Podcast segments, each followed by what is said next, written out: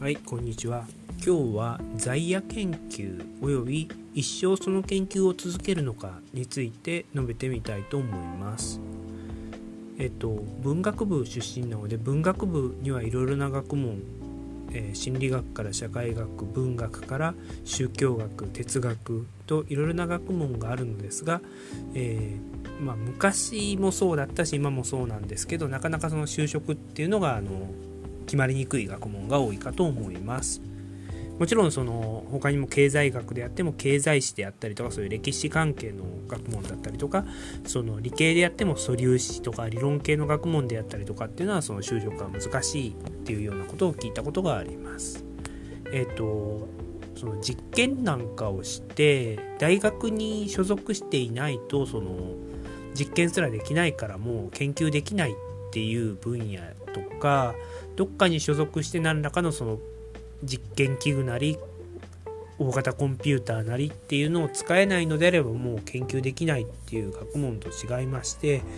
えー、主に人文科学の研究というのはその自身で本さえ読んでいればそして今やインターネットでいろいろな論文がただで手に入るのでその特に大学に属していなくても最新研究っていうのは読むことができたりするんで、えー、実はその大学に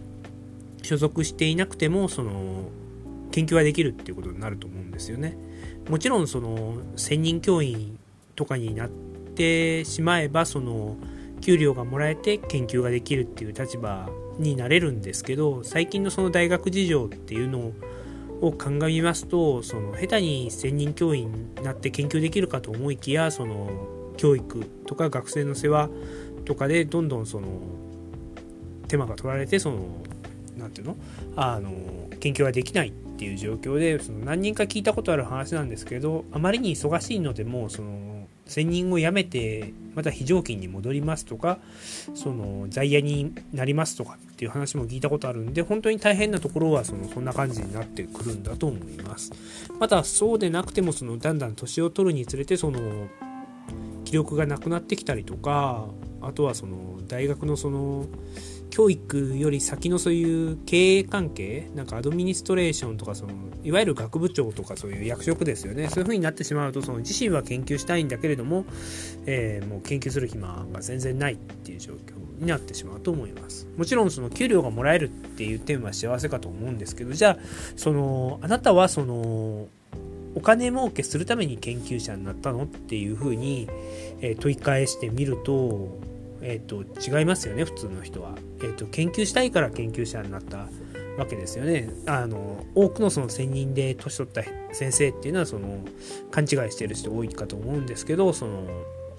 なんかお金儲けが先になってもう研究やめちゃったっていう人も結構いるんでそのそれはどうなのかなと思うんですけど僕自身もその年を取るにつれてその研究したくて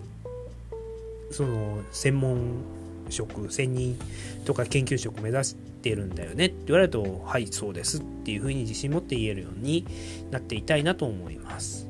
それじゃあその専任っていう限られた職に就けない人はどうしたらいいのかっていうことなんですけどそのもちろんそのもう諦めてあの他の職に就くっていうこともあるかと思うんですけど少なくとも大学院修士博士まで出た人にとっては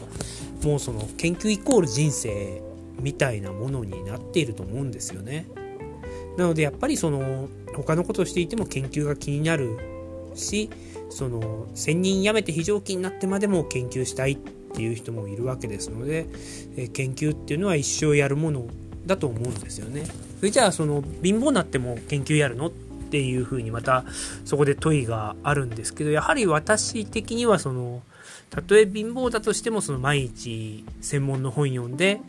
その誰も読まない起用みたいな論文書くのだとしてもそうありたいなっていうふうに思うわけなんですよね。それはもうその人文科学系とか文系の大学院博士まで行った人はほぼ同じ気持ちなんじゃないかなと思うんですよね。でまあそのまあこれって他の国でもなんか存在するというかそれっぽい人に会ったことは複数会ったことあるんで他の国でもそういうえー、職に就けないのかもしれないし職に就きたくないのかもしれないんですけどその細々と研究しながらそのそんなに豊かではないけれど、えー、生きてかつそういう研究も進めていくっていう話は聞いたことがありますので私自身はそのたとえそのお金にならなくて結婚できなかったとしてもその研究進めていくっていうのはありなんじゃないかなと思うんですよね。実際問題その専任でお金もらえるんだけれども週に10コマとか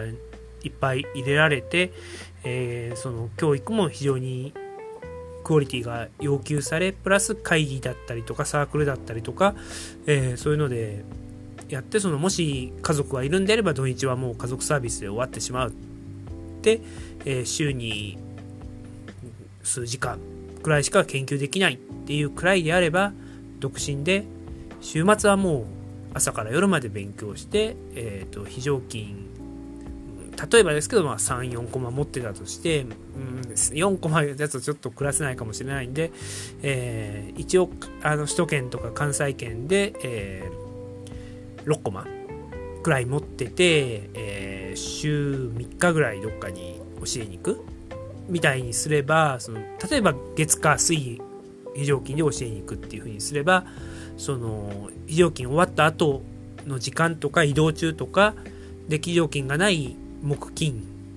なんかは研究できるわけですよね。もちろん週末も。そういうふうにできるんであればそっちの方が幸せなんじゃないのかなっていうふうに思ったりもするんですよね。やはり研究続けていくと。なのでその確かにそのお金持ちになれたら嬉しいな女の子にモテたら嬉しいなもしくは異性にモテたら嬉しいなとかっていうのはあるんですけどやっぱりそのもう学問の魅力に取りつかれちゃった以上その研究と結婚するというか研究を自身の専門を配慮に生きていく。っていうのがあの人文科研究者もしくはそういうあまり恵まれない専門専門の研究者にとっては